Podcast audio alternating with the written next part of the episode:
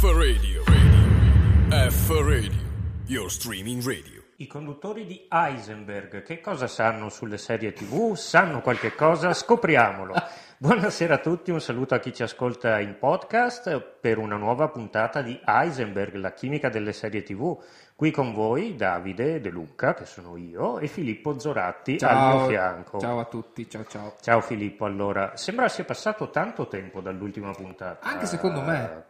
Anche secondo con me. Diego, Questa, abbiamo... Con Diego, sì, è che quando abbiamo a che fare con Diego il tempo poi... Il tempo vola, il tempo si, vola, si dilata sì. in una maniera strana. Questa è la nostra ultima puntata della Certo, prima della stagione. pausa, esatto, quindi poi ritorneremo a settembre. Yes. E confermo. questa sera avremo mm, il solito gruppo di ehm, sitcom, di serie televisive, una serie cult e una serie scult. Yeah.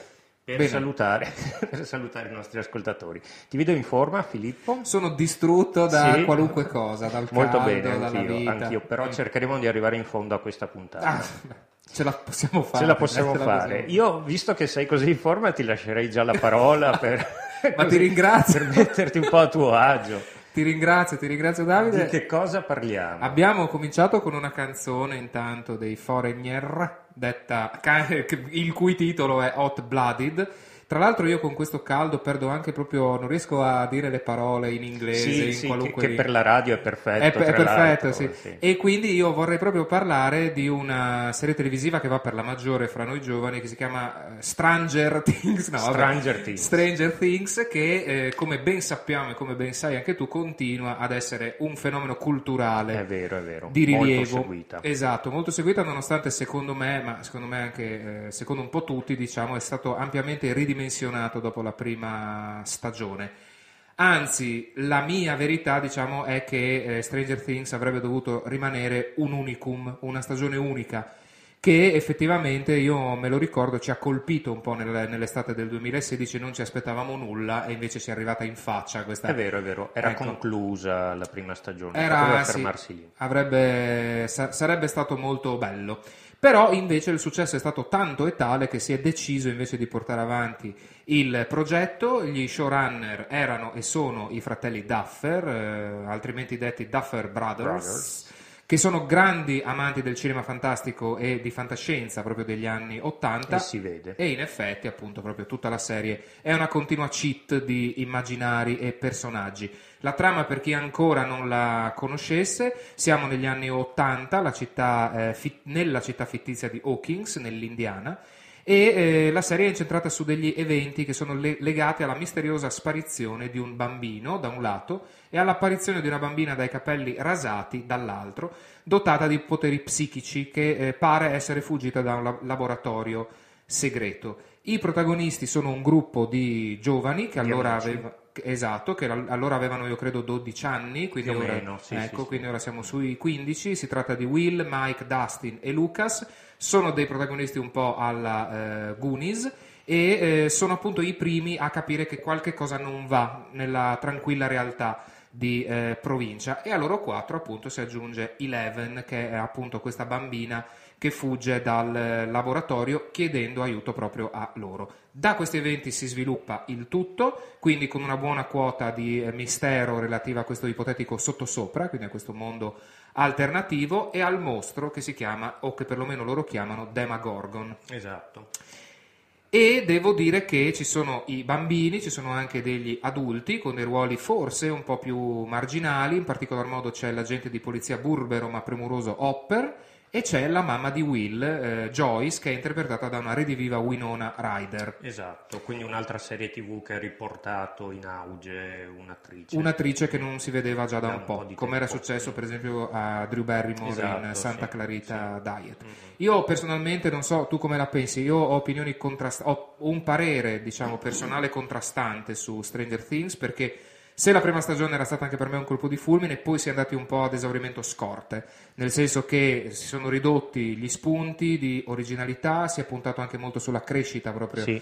dei ragazzi e nella stagione 3, ad esempio, senza spoilerare o anticipare nulla, il gruppo ha ormai 14 anni, una cosa del genere, e quindi vive le sue prime storie d'amore, compresa proprio Eleven, mi rifiuto di chiamarla 11, come è stato tradotto Infatti. in italiano. Ehm, allora, io credo sia una serie efficace da un punto di vista visivo, sicuramente, anche perché va a recuperare tutto quell'immaginario dei film anni Anni 80, 80. con cui poi noi siamo un po' cresciuti, Sì. quindi recupera un po' quelle storie, quel mondo, quel, quel- quel tipo di avventura e lo fa anche nei dettagli, quindi da quel punto di vista è molto curata.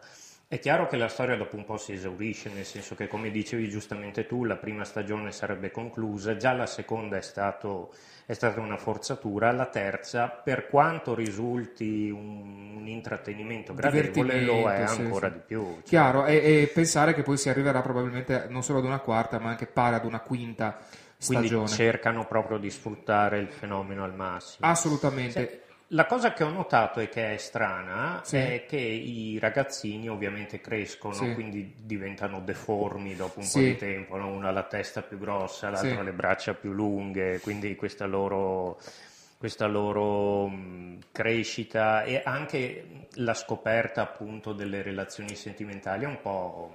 È, è un po' così, un po' nostalgica, un po' convincente, poco convincente anche. Mm. Io devo dire che poi gli attori, appunto, pur crescendo, continuano ad essere portatori un po' di empatia, anche se eh, ho la mia personale crociata contro la stellina assoluta della serie che è Millie Bobby Brown, ovvero Sì. Eleven. Mm. Perché siamo davvero, secondo me, siamo in zona un po' sindrome da Macaulay Culkin. C'è quel rischio. Ovvero c'è la sensazione che l'adolescente così giovane, oggettivamente alle prime armi, venga troppo pompata un po' dallo star system perché tutti la elogiano, tutti la amano, tutti ne cantano le virtù e eh, ho grossi dubbi su di lei e proprio sul prosieguo della sua carriera. Questo non so se è più una mia speranza o che, Mm. perché proprio non sviluppa questa parte, la trovo molto spocchiosa. Sì, sì, sì, è vero. È, È vero. molto- È sì. vero.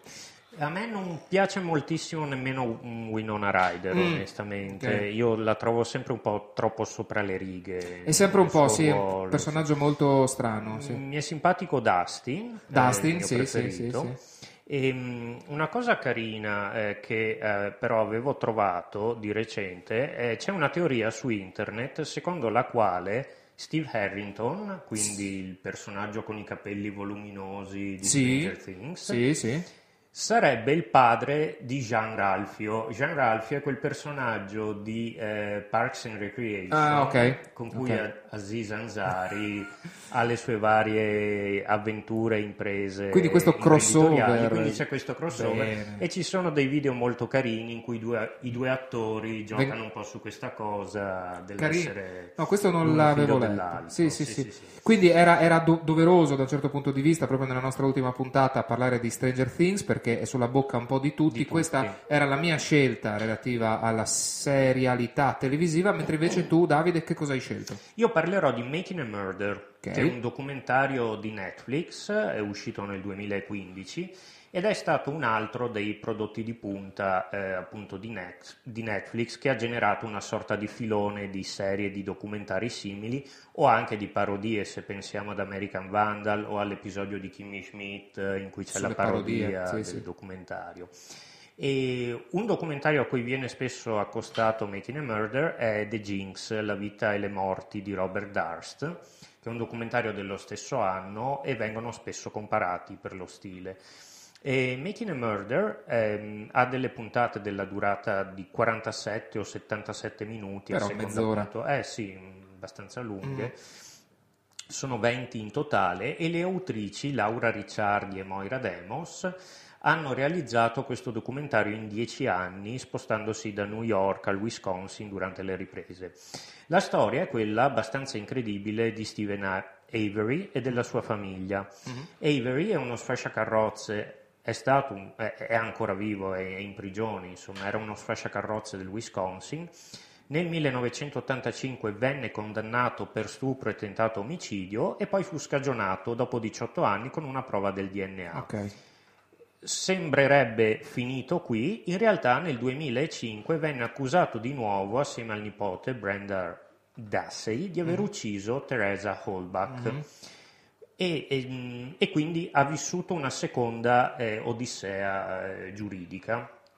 E qui ovviamente non è chiaro ancora se sia colpevole, Colpevole o o meno. meno. Mm. Ci sono diversi dubbi su come sono state condotte le indagini, perché probabilmente sono state inquinate e manipolate, in particolare l'interrogatorio ad Assey, che all'epoca era un ragazzino, quindi condotto dai due agenti adulti, e questo si vede, viene raccontato molto bene nel documentario, che manipolano un po' questo ragazzino effettivamente un po' male in arnese, Ho ecco, non particolarmente intelligente, non particolarmente colto, quindi un ragazzino di provincia sprovveduto.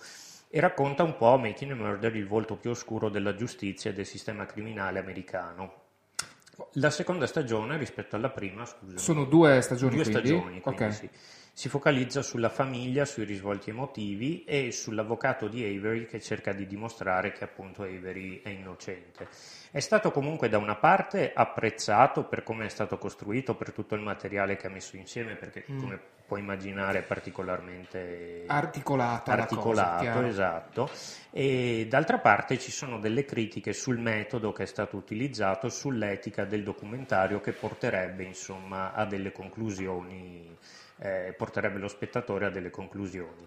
Ok. È interessante il paragone con The Jinx perché di là mostra un mondo molto più borghese Borghese. rispetto a Making a Murder che racconta una situazione di disagio socio-economico e culturale. Questa la troviamo su Netflix. Su Netflix, dicevi, ok. esatto, sì, sì, Ok, sì, sì, perché due non- stagioni. Ti, sembra strano, ma non l'ho vista. Non l'hai vista? Quindi si recupera, Sì, posso recuperarla. Sì, sì, sì, assolutamente, Bene, anche bene. perché è una costruzione molto avvincente per un Bene. documentario. Ripeto, è- il caso è talmente eh, particolare che nella prima puntata il fatto che lui venga accusato e poi scagionato dopo 18 anni sembrerebbe finita lì. Mm. In realtà poi si apre un nuovo caso, tanto che, che è incredibile vedere la vita di queste persone eh, così, Molto venire curioso. travolta da, da questi casi. Sì, sì, sì, sì. Bene, bene, Bene, queste- che, che allegria quindi. Che allegria, Che quindi, sì, anche la prima, ah, ovviamente anche Stranger Things è Netflix, quindi stiamo dedicando ampio spazio, eh, mi sembra ovvio, Eh, alla piattaforma. sì. Mm, mm. Mm. Abbiamo della musica, Sì? Che cosa hai scelto? Ho scelto io o hai scelto tu? Non me lo ricordo. Non- nemmeno io. Andiamo a Andiamo scoprire- a vedere che brano. No, mi sa- mi sa proprio che l'hai Ah, scelta la tu. canzone è mia, allora è per aprire il prossimo blocco. Ok, è qui- una canzone molto estiva. Bene. È una canzone di Natale. è una canzone, un brano di Elmo e Pezzi che si intitola Grandma Got Run Over by a Reindeer Mhm. ed è nella colonna sonora di The Good Place di cui parleremo dopo. Di cui parleremo dopo. Quindi mm, buon Natale. Buon Natale. A scampanellare. Non vedo l'ora, tra Bene. l'altro. Bene, a fra poco. F Radio. Radio. F Radio. Your streaming radio. E questo era un pezzo tipicamente estivo, Molto. se non erro Da, appunto da ombrellone. da ombrellone proprio, ho sentito immediatamente i brividi di freddo e ciò mi ha arrecato molta gioia. Certo. Ed era tratta, mi dicevi, da The Good Place, Da di The cui Good non abbiamo Place. ancora parlato. Non abbiamo ancora parlato, ma ne provvediamo subito. Esatto, perché questa è la subito. nostra seconda parte, il nostro secondo blocco di Heisenberg. Che che è- come ormai il mondo sa, Esatto, perché esatto, esatto. in tutto il mondo seguono Heisenberg. E ci mancherebbe altro, è Certo. dedicato alle sitcom. Esatto, ricordiamo che Heisenberg è la trasmissione radiofonica che parla delle serie TV. Heisenberg, la chimica La delle chimica serie delle TV, proprio le essere analizziamo in, precisi. ogni, Esatto. in ogni loro Eh, risvolto. dettaglio, eh, certo, sì, sì, sì. sì. Con, la, con la lucidità che ci contraddistingue. Oh, beh, guarda, oggi proprio, oggi. guarda, la freschezza. Esatto. The Good Place. Il creatore di The Good Place è una firma di prestigio della serialità comica, Michael Schur, che è co-creatore, autore e produttore di eh, programmi come The Office, Parks and Recreation, di cui abbiamo parlato prima molto rapidamente, e Brooklyn Nine-Nine, di cui invece abbiamo parlato nella puntata precedente con Diego. Esatto, quindi è un autore molto conosciuto, Molto quotato, eh, perché sì, sono tutte sì, serie... sì, l'umorismo Sì. molto, mm, molto interessante. Mhm. E di The Good Place sono state prodotte finora tre stagioni, le puntate sono di 22 minuti circa. È una serie prodotta dalla NBC, che comunque si trova su Netflix, Ok. ma il produttore è la NBC. È molto originale, divertente, un ottimo intrattenimento secondo me perché è irriverente al punto giusto, è coerente con le premesse, ha un'ottima scrittura e un'ottima recitazione. e mescola elementi fantastici di paradiso e inferno inseriti in una realtà verosimile. Il Good Place una sorta di realismo magico. Quindi torna all'idea che abbiamo visto in, molte serie di un mondo altro, Ok. alternativo, come Westworld, The Dark, Dark, sì, sì, con sì. le loro regole, appunto. Sì, sì, sì, sì. La storia è quella di Eleanor che si risveglia nell'aldilà, quindi appunto il Good Place, che è una sorta di paradiso molto selettivo progettato da Michael, che è interpretato da Ted Danson, che è una sorta di entità divina.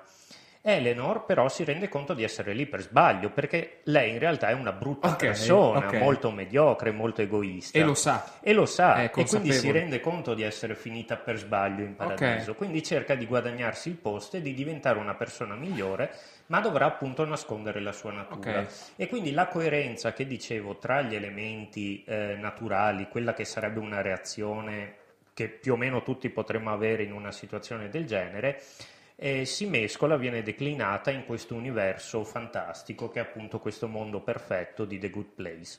E poi la storia ovviamente andrà ad evolversi. La- è, è una serie commedia su cosa vuol dire essere una brava persona e sulle varie sfumature eh, del significato di questa cosa.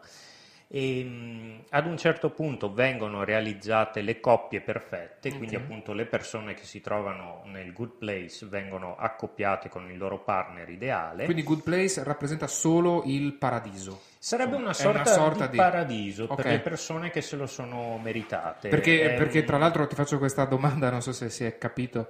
Perché non l'ho vista, l'hai The Good vista, Place. ok. È nella mia lista, eh, giuro Sì, che è nella sì, mia sì. lista. No, ti credo, ti credo. Ma perché Eh, sai, sai perché è nella mia lista? Sì. Perché un giorno eravamo assieme qua e l'hai aggiunta tu nella è mia vero, lista su Netflix, di quindi sì. sì, sì, sì, sì. Provvederò. Infatti, provvedi, perché secondo me è molto carina, Eh, appunto. Ehm, E, lei viene accoppiata con Cidi, che Mhm. è il mio personaggio preferito, un professore universitario di etica, molto quadrato e Ok. Mentre lei invece è molto disordinata, Mhm. è molto narcisista, come dicevo. Poi c'è un elemento comico puro interpretato da è Jason Mendoza, che è un personaggio totalmente ottuso, un Mm. po' la figura clownesca della serie. C'è Janet, che è un'intelligenza artificiale onnisciente, che viene interrogata quando si vuole. Per sviscerare un po' la parte critica della serie, diciamo che dalla terza stagione cominciano un po' i soliti problemi che spesso, ehm, che spesso notiamo in alcune serie perché c'è un po' un'involuzione della storia, comincia ad arrancare, a diventare meno avvincente perché i colpi di scena rischiano di esaurirsi. Chiaro, sempre più o meno quella. Eh, sì, esatto, sì, quindi si gira sugli quel- stessi concetti. il rischio che corre lo, lo paga un po' salato, secondo me. È stata comunque rinnovata per una quarta stagione, pare che sarà giustamente, credo, quella conclusiva per la stagione 2019-20, quindi per eh, quest'anno o il prossimo. Quindi, quindi bene che si chiuda eventualmente con Bene la che si quarta. chiuda, secondo me, perché appunto perderebbe quella freschezza e quell'originalità che ha, che ha al avuto. momento. che ha, sì. sì, sì, sì. Beh, io invece, eh, caro Davide, eh, dopo Bojack e Disincanto ci ho un po' preso gusto, Mhm. quindi eh, parlando di serie di serialità animata. E questa volta quindi parlo di un'altra, in questo caso sitcom, eh, che guarda caso anche questa è su Netflix. Oggi abbiamo tutta una puntata quasi È dedicata quasi a Netflix. sì. Ehm, Netflix in questi anni ha dedicato e sta dedicando ampio spazio ad una realtà che è stata fino a poco fa poco battuta e poco considerata, appunto le serie TV d'animazione. Il catalogo di Netflix si è fatto via via sempre più articolato e più fitto perché abbiamo Bojack Horseman e siamo a livelli di capolavoro Vero? Poi Rick and Morty, appunto F is for Family e eh, Big, Big Mouth, fino ad arrivare appunto a Paradise Police e a Disincanto. C'è un denominatore comune, secondo me, della proposta Netflix, che è il linguaggio un po' sboccato e eh, scurrile, Sì, a suo modo un po' erede dei capisaldi, un po' dei Simpson e dei Griffin, Guy. mm. anche un po' di South Sì, Park. sì, ecco esatto. che si fanno spesso e volentieri veicolo di messaggi al vetriolo sulla Mm. nostra contemporaneità. E quindi pesco proprio da questo piccolo elenco e scelgo di parlare di eh, F is for Family. Ho visto solo le prime due o tre puntate. Esatto, esatto, ne avevamo parlato già un po', se tu mi avevi detto che non ti aveva particolarmente convinto. Io ho tenuto botta e devo dire che dopo un po' si entra un po' nel mood. Mhm. Siamo arrivati alla terza stagione, è stata già rinnovata per una quarta Che è un buon segno. che è un buon segno, è un prodotto che forse non può contare naturalmente sulla forza dissacrante di Bojack e eh, gioca diciamo una partita un po' diversa perché eh, ha un irresistibile un po' effetto nostalgia che ovviamente è di epoche mai vi- vis- vissute perché ricostruisce le disastrose disavventure di, del- di una famiglia della, della famiglia Murphy che è una famiglia borghese americana proprio ovviamente degli anni eh, 70 Comunque questo effetto nostalgia è un'altra delle leve di molte serie che, che si vedono in questo momento. Di molte Netflix, molto tra Netflix, l'altro, eh, sì. sì, sì. Netflix ha un po' questa cosa, zombie, eh, effetto nostalgia, effetto nostalgia, sì. mondi paralleli. Sì, sì. sì. Vero, eh, F for Family prende le mosse da uno specifico periodo storico cercando di sfruttarne ovviamente tutte le possibili idiosincrasie e problematiche. Eh, la sitcom è ideata da Bill Barr, che era già stato uno degli attori di Breaking Bad, e Michael Price, che è stato un importante autore dei Simpson, Ok. e si attinge diciamo, a piene mani dalla memoria degli anni 70, un periodo in cui eh, c'è, riecheggia ancora un po' il ricordo della seconda guerra mondiale, in cui i nuclei familiari patriarcali cercano di mantenere saldo in modo un po' ottuso il loro ruolo e eh, discutendo anche un po' della guerra di Corea a cui magari hanno partecipato e anche ovviamente del Vietnam. Di cui abbiamo parlato per quella serie monumentale Mm, che esatto. mi sono guardato, non so se ricordi. Mm, certo che me la ricordo. E ovviamente al crocevia fra eh, tradizione e modernità trovano spazio anche naturalmente i movimenti hippie, il nascente femminismo, la musica psichedelica e c'è anche qualcosina relativo al eh, Black Power. Ok. Ehm, queste sono tutte, queste ultime, in particolar modo, sono tutte questioni piuttosto scomode per il protagonista Frank, che è un personaggio tanto irascibile quanto disilluso Ok. eh, nella gestione della sua famiglia, ovvero dei suoi tre figli e nel rapporto con la moglie su. È una figura un po' tragicomica, av- in qualche modo un po' fantoziana da un certo punto di vista, che rappresenta proprio la classe media americana degli anni eh, 70. Quindi sottoposta al cambiamento, alle sollecitazioni di un mondo che, che Che sta cambiando. un mondo che nasce e lui invece vuole restare ovviamente Certo. fermo a quello che è stato perché insomma perderebbe la sua, il Lo- suo il suo unico status quo. Sì, esattamente.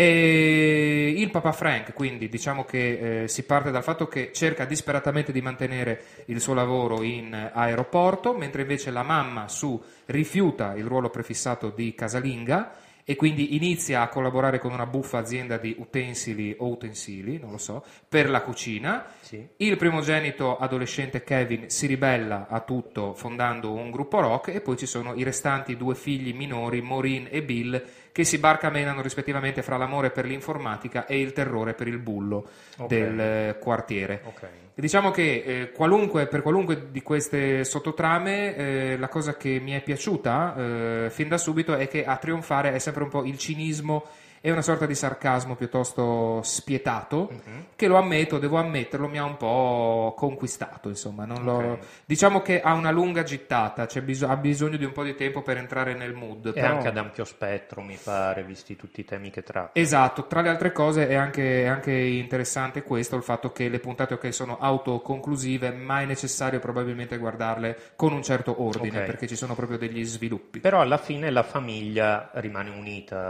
o, o- o? Giusto, bravo. Sì, È la, fa- questo la che volevo chiedere, perché poi anche nei Simpson, nei Griffin o Family Guy, insomma, eh, per meglio dire, alla fine, nonostante tutto, la famiglia è il nucleo della società americana che continua a resistere, che continua a tutte le esserci. Sì, difficoltà. vero, vero, vero, perché nonostante si litighi, nonostante le fughe di- da, da casa e- o le tentazioni varie, Sì. E alla fine poi tutto, Sì, tutto sì. resta anche American. Dad eh, Sì, rimane sempre così. ri- rimane sempre così, questo è vero, questo è un dato molto nonostante il interessante. sarcasmo, nonostante questa eh, Cattiveria. patina di cattiveria appunto e di cinismo, però la famiglia vince sempre. La famiglia vince sempre, quindi non è una proposta diciamo di punta, nel senso che poi ovviamente se la mettiamo a confronto con Bojack, cioè proprio siamo 10 a 1, Beh. Però bisog- devo dire che, perché per esempio io ho provato anche a guardare qualcos'altro delle serie animate, oltre Sì. a quelle più famose, ho provato per esempio a guardare Paradise Po- Police e non ce l'ho fatta. Credo non- anch'io di aver visto i primi due o tre episodi, ma anche quello non, proprio mi ha convinto un, particolarmente. sì, no. proprio un tipo di comicità che non, proprio non faceva nessuna presa di No. nessun tipo. Qua invece andiamo a metà appunto fra la comicità e la nostalgia, insomma, devo dire che eh, tutto, tutto si unisce, hanno- è formato da, bu- da buoni collanti, insomma, che Bene. riescono a stare insieme. Tra le altre cose, appunto, in F is for Family c'è un'ottima colonna sonora, perché come Stranger Things ha una colonna sonora anni 80, ovviamente F is for Family ce l'ha relativa agli anni 70, e, ehm, perché ovviamente è tutto ambientato negli anni 70, e io ho scelto un esponente del glam rock di quegli anni. Ci sono moltissime canzoni molto conosciute, io ne ho scelta una un po' meno eh, conosciuta, si tratta di eh, Susi 4, io non l'avevo mai sentita prima in vita mia, non so tu. Sì, sì. Sì, la Sì, conoscevi sì, invece. E eh, la canzone che vi faccio ascoltare orora con il benestare del, del regista eh, Davide, vediamo se mi dice sì sì. Volevo, Sì. volevo aggiungere che però questa cosa degli anni 70 spiana la strada alla serie cult di cui parleremo dopo. Senza dubbio, dopo parleremo di un cult, Di un cult e, degli anni 70. e di uno scalt, dopo invece più recente. E quindi Esatto. il pezzo che vi faccio ascoltare, che a quanto pare ero l'unico a non conoscere, è I Wanna Be Free. F Radio. Radio. F Radio. Your streaming radio. E questa era Susie 4, che ora pronuncerò invece all'americana, Susie 4. Quattro. 4. Forse, ecco, non, non me la ricordavo perché non la pronunciavo bene, adesso... Però adesso suona più familiare. Adesso suona decisamente più familiare, siamo tornati in studio per il terzo blocchetto. Mentre nelle pause noi parliamo, cioè, tutta la simpatia e l'ilarità che contraddistingue queste puntate Sì. poi muore nelle pause quando parliamo di, Di conguaglioni, di conguaglioni essenzialmente perché e, anche- co- e riunioni E condominiali. riunioni condominiali perché che ci sia. Diego o meno, il Il conguaglione conguaglio c'è è sempre nella è sempre nostra- lì, è always sempre tra noi. on our mind. E Esatto. quindi parliamo di un cult che lascio a te, Davide. Scusate, parliamo appunto di Faulty Towers, Mhm. che è una serie britannica trasmessa dalla BBC Two nel 1975. La prima stagione è di sei episodi, è stata seguita da una seconda stagione di altri sei episodi nel 1979. Ebbe ed ha ancora un'influenza enorme nei paesi anglosassoni, anche se sono soltanto 12 episodi di circa 30 minuti l'uno. In totale proprio, quindi sono solo 12. Esatto, solo Ok. 12. E John Cleese è protagonista e ideatore della serie, John Cleese dei Monty Dei Monty Python. Python. Quindi siamo nel 75. Io ho rivisto un po' la filmografia dei Monty Python. Nel 75 uscì Monty Python e il Sacro Graal. Nel 79 c'è Brian di Nazareth, Cap- Life Life of Brian, Sì, sì. e nell'83 Il senso della vita. Quindi siamo un po' nel periodo d'oro eh, dei, dei Monty Python. Mm.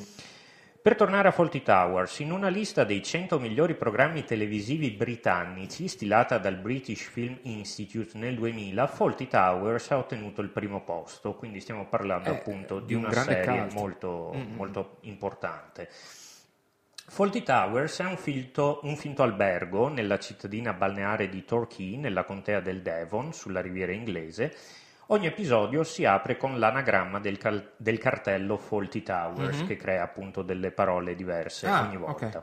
John Cleese interpreta il principale personaggio della serie e prese lo spunto, John Cleese, per il soggetto da un soggiorno in un hotel in questa cittadina trascorso con i Monty Python da tale Donald Sinclair che ha una pagina Wikipedia in quanto proprietario di hotel quindi Ok. se lo cercate lo trovate C'è. perché appunto è il personaggio che ispirò John Cleese per Fawlty Towers Cleese definì Sinclair la persona più maleducata mai incontrata, quindi lo stupì perché appunto questo gestore di hotel era talmente antipatico, talmente scorbutico, talmente maleducato con i clienti che decise di farne una serie. Una serie, benissimo. E John Cleese scrisse e ideò la serie con Connie Booth, un'attrice che all'epoca era eh, sua moglie Ah. e recitano entrambi nella serie. Connie Booth però non interpreta la moglie di eh, Mr. Fawlty, ma interpreta la cameriera. Mm. E pur avendo scritto appunto assieme a John Cleese ehm, tutte le puntate, ehm, appunto aveva un ruolo leggermente secondario rispetto a John Cleese che invece è il protagonista. La proposta di Cleese e Connie Booth fu respinta dalla BBC con una nota che John Cleese conservò e che diceva che c'erano troppi stereotipi, la serie sarebbe stata un disastro e i personaggi, secondo la BBC, avrebbero dovuto uscire dall'hotel, mentre Cleese sapeva che l'hotel era la trappola barra pentola a pressione che avrebbe scatenato la farsa. Bene. John Cleese interpreta Basil Fawlty, che è proprietario dell'hotel. È una persona snob, un misantropo, che vuole appartenere a una classe sociale superiore. Siamo negli anni 70 e quindi ci sono ancora mh, queste dinamiche sociali che la serie sfrutta in modo comico, parodistico. Il personaggio del misantropo banalmente fa venire in mente Molière. Molière eh, perché comunque ci sono molti riferimenti teatrali. Ad esempio, Connie Booth, come dicevamo, interpreta la cameriera Polly, che è il personaggio dotato di buon senso, un po' il servus callidus delle commedie latine e greche anche, perché tiene in, ma- in, tiene in, piedi le varie mascherate, le situazioni difficili Basil, in, in cui si trova Basil, il protagonista. Sybil Fawlty è interpretata da Prunella Scales, che poi si ritirò praticamente a vita privata dopo ah. aver interpretato la serie. Sì, non, dopo si è ritirata. Non fece altro, bene. esatto. È la moglie di Basil, che è più brava a trattare con i clienti difficili. E anche la loro dinamica di coppia rientra nella tradizione della commedia e della sitcom classiche, di maniera che abbiamo un po' esplorato anche con Casa Vianello e con i Jefferson. Eh, sì. Quindi lui burbero e con un caratteraccio, lei più aperta e socievole. E più tranquilla, chiaro. E anche la fisicità di John Cleese è paragonabile a quella di Raimondo Vianello sì, in qualche certo. modo. Imponente, Molto alto. alto sì. Tra l'altro spesso vedendo Faulty Towers si vedono i microfoni che entrano in campo perché comunque non era una produzione curatissima. Sì, sì. E c'è da dire che John Cleese ha questo fisico appunto molto alto, quindi tenerlo nell'inquadratura non poteva non essere sì. molto semplice soprattutto nelle gag con Manuel. Manuel è il cameriere spagnolo che capisce male l'inglese o non lo capisce proprio, quindi è fonte degli espedienti più comici, più fisici ed è vittima appunto delle ire di Basil. È un po' lo Zanni della commedia dell'arte o il pagliaccio Augusto, come ci insegna Diego. Certo, certo. Sciocco e pasticcione. E anche quanto, questo quanto ci manca un po' Diego, ma lo nominiamo sempre. Se ci ascolta, modo. esatto, sa, che il nostro cuore e la nostra mente è sempre con sono, con lo, sono, con lui. E Manuela, appunto, è, come dicevo, il personaggio un po' il pagliaccio Augusto, sì. mentre eh, Basil è un po' il clown bianco. E Manuel è quello sciocco e pasticcione e testimonia appunto quanto Faulty Towers poi si muova nella tradizione della commedia teatrale ma con l'innovazione di un umorismo irriverente e con trovate molto divertenti, ma mh, mm, appunto molto mh, mm, moderne per l'epoca, mm. perché poi appunto, come dicevo, fu ispirazione per molti eh, altri comici negli anni 80, 80 e 90. Mm. Un po' abbiamo visto tutte le sitcom hanno un loro manual, un personaggio puramente comico dalla comicità fisica come il Kramer di Seinfeld. Un alleggerimento. Esatto, sì, sì, è quello un po' clownesco, sì. ecco. Quegli stereotipi che furono giudicati negativi sono invece quello che fa funzionare la serie, perché lo stereotipo secondo me funziona quando viene usato appunto nel modo giusto. L'impostazione, dicevamo, è particolarmente teatrale perché l'hotel diventa un po' lo spazio unico palcoscenico e la polveriera in cui le tensioni dei, dei personaggi vengono catalizzate. È chiaro, tutto succede in un'unica unità di esatto, luogo, di quindi, luogo insomma, e quindi da, esplode, tutto esplode tutta la tensione.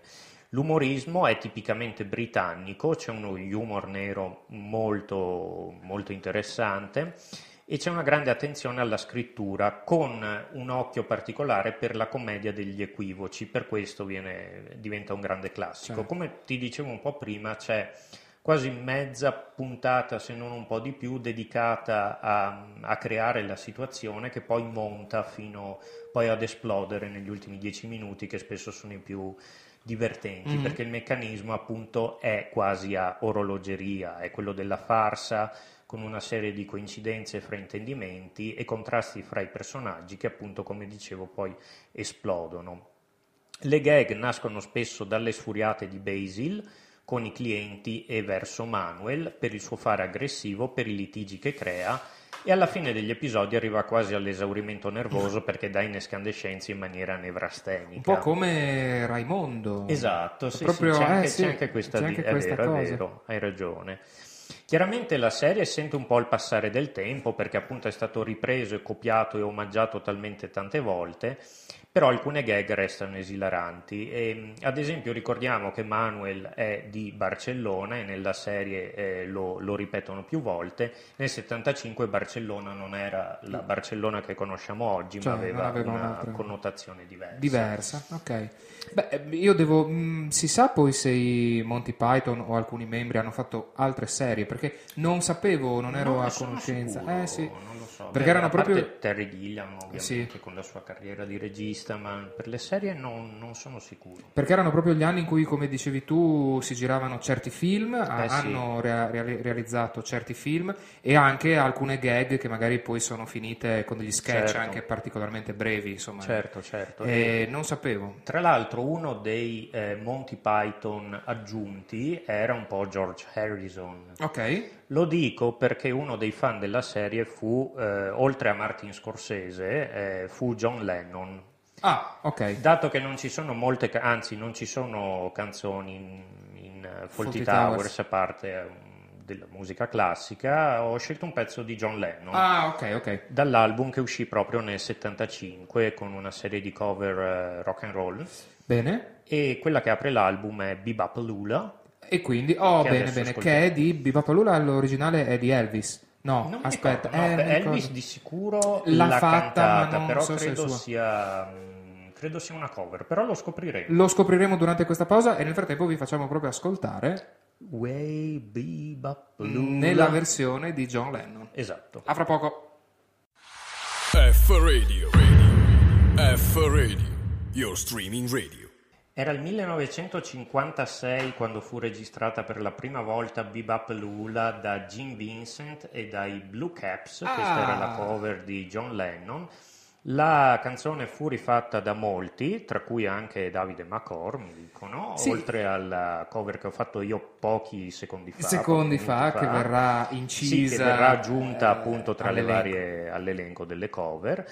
E tra l'altro volevo annunciare, prima di passare al, all'ultimo blocco, la novità di F Radio per la prossima stagione. Eh, quale sarà questa novità? Sarà un programma sull'attualità che si chiamerà Citofonare Zoratti. Ma che piacere! Su cui la redazione di F Radio ha praticamente puntato tutto per la prossima stagione. Quindi Ma... ci sono già gli autori al lavoro e siamo, siamo, siamo euforici. Stiamo, sì, C'è esatto, dell'euforia. aspettando, veramente. Ma tra l'altro... Sarà la punta di diamante punta della diamante. programmazione. Tra l'altro io questo titolo so, non, non so perché, ma insomma citiamo De- Diego sempre, però eh, il titolo è stato creato, mi pare, eh, sì, originariamente sì, sì, proprio... proposto da Diego Quindi e nonostante ab- abbiamo cercato dei titoli alternativi, alternativi, però è talmente bello e quindi... Quindi devo ringraziare lui, Devi insomma, ringraziare essenzialmente Diego per, per cito- questa... e il, tutto il mondo poi dovrà ringraziare Diego per, per aver creato questo... Zoratti che andrà in onda dal prossimo settembre settembre. Che bene, che bene. Tenetevi pronti. Teniamoci pronti questi due, due mesi, sì. chissà cosa succederà. Esatto, chissà cosa succederà. Soprattutto perché succederà. Bene, bene. Però lo abbiamo annunciato, quindi non potrai fare a meno. Non potrò esimermi da questa cosa. Cercherò di farlo, sappiatelo, ma non so se sarà eh, così. C'è il tuo nome sulla, eh, sul sì, titolo, sul, sì. non, Però di, di, Zorati ce ne sono tanti, eh, potrei trovare un omonimo. Ma ne sì, parleremo. Già, ma, ma, vedremo, ma vedremo. Ma vedremo. Ultima parte di eh, Heisenberg, la chimica delle serie televisive. Abbiamo parlato di un super cult, che era appunto Faulty Towers, e questa puntata, ma che dico questa puntata, questa stagione proprio di Heisenberg si chiude con una serie Scalt. Io l'ho inserita tra gli Scalt, parlandone anche con Davide, mm, ma siamo sì. sicuri che sia Cult e che piuttosto Mai. che Scalt? Io avrei puntato direttamente sullo Scalt. Proprio sullo Scalt, eh, sì, perché io invece sì. io, sono molto, io, sono molto, a metà, a metà via perché invece per me abbiamo a che fare anche con qualcosa che ha fatto un po' la storia della serialità recente è vero, è vero. e parlo di Willy, il principe di Bel Air che è, eh, siamo sul pezzo a nostro modo perché è disponibile da un mese su Netflix. Chissà dove, su Netflix. Su Netflix, quindi tutte le sei stagioni, a me sembravano molte di, di più, invece sono, sono, solo sei. Il poi il titolo originale è Fresh Prince, giusto? Fresh Prince of Bel Air, eh, lo dico da qualche parte, sì, okay, sì. lo dirà. Fresh Beh, Prince of Fresh Bel Air. E, anzi, no, vabbè, vabbè, lo scopriremo dopo. Scopriremo. E eh, praticamente, ah sì, proprio The Fresh Prince of Bel Air, Mhm. bravo. E in totale 6 stagioni per, un, per 148 episodi, anche in questo caso mi sembravano molti di più, che sono andati in onda ufficialmente dal 90 al 96. Sono del- degli episodi, eh, è una serie o sitcom, non saprei dire, che ha segnato un po' un immaginario, gettando anche un po' le basi per un tipo di narrazione leggera, contemporanea.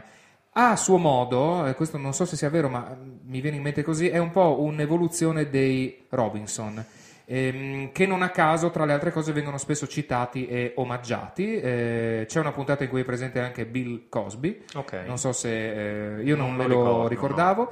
La trama, per chi non la conoscesse ancora, parliamo di Willy. Tra Mhm. l'altro, il protagonista si, si chiama William Smith, Ok, come, come Will Will Smith, Smith. proprio. Mhm. E- ed è Willy, quindi è un ragazzo simpatico e eh, svitato, cresciuto nel ghetto di Filadelfia.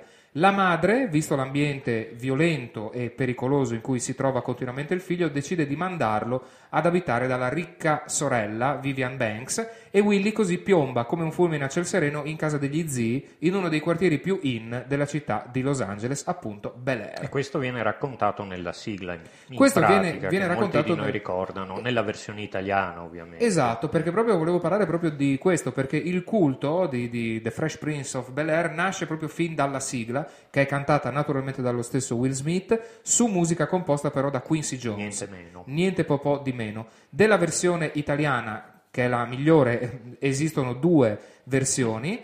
Una in cui il protagonista dice eh, Willy il nero, lo svitato di ok. Be- Bel Air. Poi e la- qualcuno ha alzato la mano Qualcuno ha detto- forse è meglio alleggerirla un po'. Alleggeremo un po', si Ok. può dire, non si può dire, nel dubbio ne facciamo un'altra e la successiva in cui dice il principe Willy, lo svitato di Bel Air, che effettivamente suona anche un po' Suona meglio. un po' meglio, sì. Protagonista assoluto, Ah, ser- davvero? Ma scusa. Sì, non la sapevi Willy il nero, no, no. Sì, sì, Willy il nero, lo sì. svitato di Bel Air. Quindi Ok, vi no, invitiamo- per fortuna almeno lo Sì. hanno cambiato, sì. Quindi vi invitiamo ad andare su YouTube a cercare questa versione originale italiana, in cui Ok. appunto si dice Mm, Willy mm. il nero. Il protagonista assoluto è, lo sappiamo tutti, Will Smith, ma attorno a lui ci sono personaggi meritevoli di attenzione. C'è Philip Banks, lo zio, che è interpretato da James Avery, scomparso nel 2013. Sì. Mi ri- mi ricordavo la sua scomparsa più recente, invece già- sono, sono già passati sei anni. Poi c'è Vivian Banks, la zia, che è interpretata da due diverse attrici. Ah, ok. E io infatti mi ricordo quando lo guardavo, appunto avevo 12, 13, 14 anni. Eri disorientato. Sì, ad un certo Capivi? punto mi sono chiesto perché eh, lui chiamasse zia questa persona che non, che Beh, lo accadeva, era. Accadeva Sì. spesso nelle serie una volta. Anche nei Robinson ad un certo punto forse Sì, cambiano, cambiano anche nei Jefferson cambiò il figlio, Sì, l'attore sì, che interpretava il figlio. Capita. Mm. E poi ovviamente abbiamo tra i super protagonisti Carton Banks, Certo. il cugino interpretato da Alfonso Ribeiro, di cui ricordiamo un po' tutti, soprattutto la Carton Dance, eh, queste, queste mosse bizzarre con cui lui ha partecipato anche alla versione americana di Ballando con le Stelle. Mhm. E, e poi c'è Jazz, il miglior amico di Will. Con cui, tra le altre cose, nel mondo reale Will Smith ha formato un vero duo musicale, appunto Jazzy Jeff and the Fresh Prince. Il migliore per me, dopo chiedo anche a te chi è, eh, qual è la tua versione, il migliore per me resta il maggiordomo Geoffrey Butler, lui di cognome faceva maggiordomo, Maggiordomo. e noto per il suo sarcasmo e naturalmente le sue costanti battute pungenti sui componenti della famiglia. Ma anche per me è il preferito il maggiordomo, onestamente. Anche se è una serie che devo dire, però non ho mai amato. Non hai mai amato tanto? Ah, no, per me lo è proprio- guardavo, però non mi ha mai.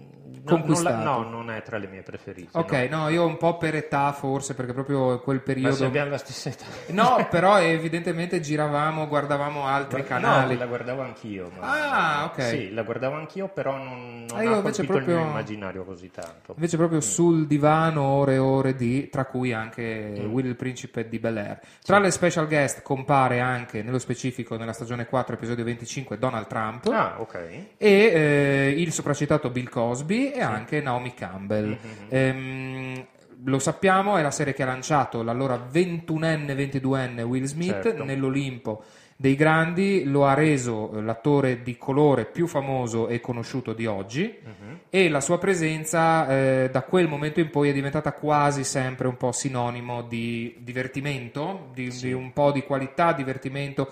E lui bisogna dire che ri- riconosce questo debito nei confronti della sitcom, eh, ad esempio letto questa intervista in cui insomma il suo genio della lampada in Aladdin, nel recente Aladdin, è una specie praticamente di clone proprio di Willy, il principe di Ok. Bel Air. Non voleva eh, essere troppo simile a eh, Williams, perché Mhm. il, il genio della lampada precedente era interpretato appunto da Robin Williams e quindi invece lui ha deciso di staccarsi da quel personaggio per assomigliare un po' di più a uno dei suoi ruoli iconici. Beh, vabbè, che sforzo. Che sforzo, no, è vero. Però sai, è anche, è anche buffo. il- scusa. No, è vero. No, più che altro è il fatto che lui oggi abbia sia over 50, cioè Eh sì, continua sì. un po' a replicare quel personaggio. Era un po' un rischio capire se Ma tra era l'altro spesso patetico. infila anche suo figlio no, nel film. Vero, è vero.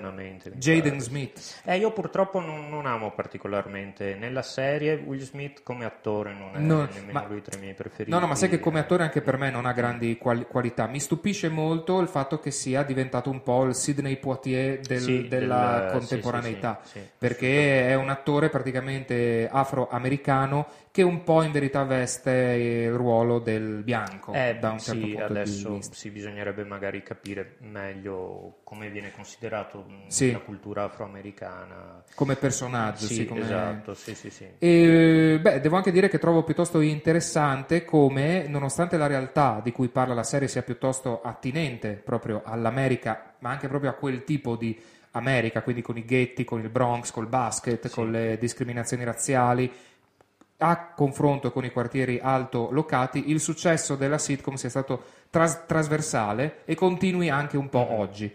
Perché io mi sono rivisto alcune puntate su Netflix e devo dire un po' che c'è poco da fare. A me personalmente fa ancora molto Ancora ridere, ridere. soprattutto con il do- doppiaggio, soprattutto in italiano, perché erano comunque anni in cui mi ricordo per esempio anche la Tata Sì. avevano dei doppiaggi che erano molto eh, efficaci Mm. E quindi la voce di Will Smith piuttosto che quella insomma di altri. E qui dissento. Dissenti, chiudiamo bene, la stagione, bene, chiudiamo finalmente. la sta- chiudiamo la stagione con un dissenso. No, appunto io non riesco a vedere, cioè non, non mi piacciono le versioni doppiate, quindi vedo proprio il labiale muoversi in maniera strana. Sì, sì, ma io- E quindi proprio no, non, non mi piace. Sì, io ho raggiunto questa cosa praticamente subito, cioè io Mm. tutto quello che guardo lo guardo in originale con i sottotitoli. Però questo Mi colpiva il fatto che a cavallo del no- no- degli anni 90, 90, Mm. 94, 95 c'erano state effettivamente due o tre serie in cui la cosa calzava, Sì. in cui la cosa era funzionale. I Simpson anche, se vogliamo proprio fare un paragone con... Ecco, odio i Simpson in Ah. italiano. E qui, e In italiano? Eh no, li eh. odio in italiano, li amo in inglese. Però secondo me la voce di Homer Simpson è, Eh. è in Italia, quella di Tonino Accolla. Lo me so, è stato eh. un grande doppiatore, però si sono permessi delle invenzioni, Ah, secondo beh, me, sì, di sì, linguaggio sì. che Sì, sono sì, andate oltre quello che era poi eh, L'originale. l'originale, No, sì, no. sì. Ma questo potrebbe essere argomento per eh, la prossima stagione di Heisenberg. Del doppiaggio? Sì, sì, esatto, sì, sì, delle sì. serie. Ah, sì, sì. Ehm, da Willy... ehm, Col diciamo- nostro dissenso che si apre oggi. Quel sempre oggi e che, Dopo- du- e che durerà per due e che mesi. durerà per due mesi. E quindi- tornando poi alla...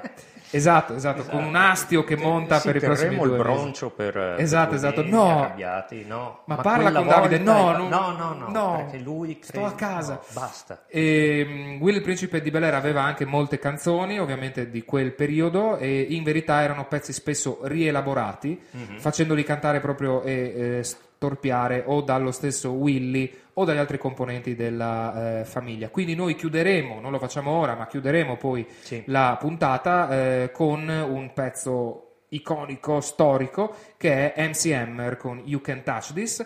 Mhm. Però prima di questo vorrei eh, discutere del doppiaggio. No, scherzo, vorrei eh, chiudere assieme a te Mhm. con quella che potrebbe essere, secondo me, secondo te, la serie del- dell'anno. Sì. Io eh, devo dire che la serie dell'anno eh, ho scoperto essere in questi ultimi giorni Chernobyl Sì. e Diego aveva, aveva pienamente ragione e non mi stupisce. E eh, per quanto riguarda le serie nuove, per quanto riguarda invece le cose già avviate, devo dire che ho amato molto la seconda stagione di Dark, della serie TV tedesca Netflix Dark. Ok, Tu io- cosa dici? Ma io sono d'accordo su Chernobyl, assolutamente. Adesso ehm, non ricordo di preciso quando altre, se, se altre serie che Nuove. amo particolarmente abbiano avuto l'ultima stagione nel 2019, però sicuramente Chernobyl. Potessi scegliere sarebbe BoJack Horseman tutta la Ok. vita, però visto che l'ultima stagione è del 2018, quindi non sarebbe di quest'anno. Che tra l'altro Bojack Horseman dovrà avere una stagione nuova, non si sa ancora quando. Non no? si sa Dovrebbe- ancora quando, eh, ma l'attendiamo. speriamo. Io l'attendo con la mia maglietta di Bojack. Di Bojack, eh, sì, sì, sì. Mm. E con questo siamo. Ci riconciliamo. Ci riconciliamo, ci riconciliamo. Evviva l'amore. serie. Viva sì, sì. Chernobyl. Evviva Chernobyl. Mamma mia. esatto. E, e noi siamo addirittura d'arrivo. Sì, sì. E quindi questa prima stagione di Heisenberg arriva alla sua degna o indegna conclusione. Un po' sono triste. Sei un però, po' triste, sì, sì. anche se diciamo che torneremo più carichi certo. di prima. Abbiamo anche questo pro- programma nuovo che si chiamerà eh, Citofonare Citofonare Zorati. Zorati, molto bene. Ah, Chi è? Sono io. Sono io. E Parlerà di attualità. parlerà di attualità, non relativa a me, perché No, insomma, no, no. ci mancherebbe la noia regna sovrana. Però insomma parleremo di, dell'attualità. Dell'attualità. Dell'attualità. Assieme si spera a Diego, eh, io già lo dico. Cercheremo di fare E in con modo che ci Davide sia. Macor. E anche con Davide Macor che quando vuole Quando vuole. interverrà col suo Esatto. solito a- aplomb, col suo Sì. solito carisma. Con la sua grazia. Con la sua grazia. direi. La stagione si conclude qua. eh, Titoli vi- di coda. Titoli di coda, vi facciamo ascoltare MC Hammer con You Can Touch This. Vi auguriamo un felice, eh, una felice estate. Esatto. State al fresco, come faremo noi che siamo anziani, perlomeno io, Sì, quindi nei bevete supermercati. molto, bevete frutta e molto, verdura. frutta e verdura. Manda- e, mm, sì, e sono dimenticato quello che stavo per dire. Ok, Ah, ah. ecco, un saluto a chi ci ascolta in podcast, Certamente. magari nel periodo invernale. Questa è una puntata estiva, però insomma, Può per chi continu- ci ascolta in podcast. Certo, continuiamo anche per stare al fresco ad andare al cinema, che è importante, Esatto, l'aria condizionata, eccetera, eccetera. E direi proprio che ci siamo. Qua si conclude la prima stagione di Heisenberg, la chimica delle serie TV. Buona serata e, E alla stagione alla- prossima. Sì, Giusto? Stiamo cercando una conclusione da 5 minuti. Eh, esatto, sì. eh, non lo facciamo e vi diciamo solo ciao. Non vogliamo lasciare. Buona estate a tutti. Ciao ciao. ciao. F Radio. Radio. F Radio. Your streaming radio.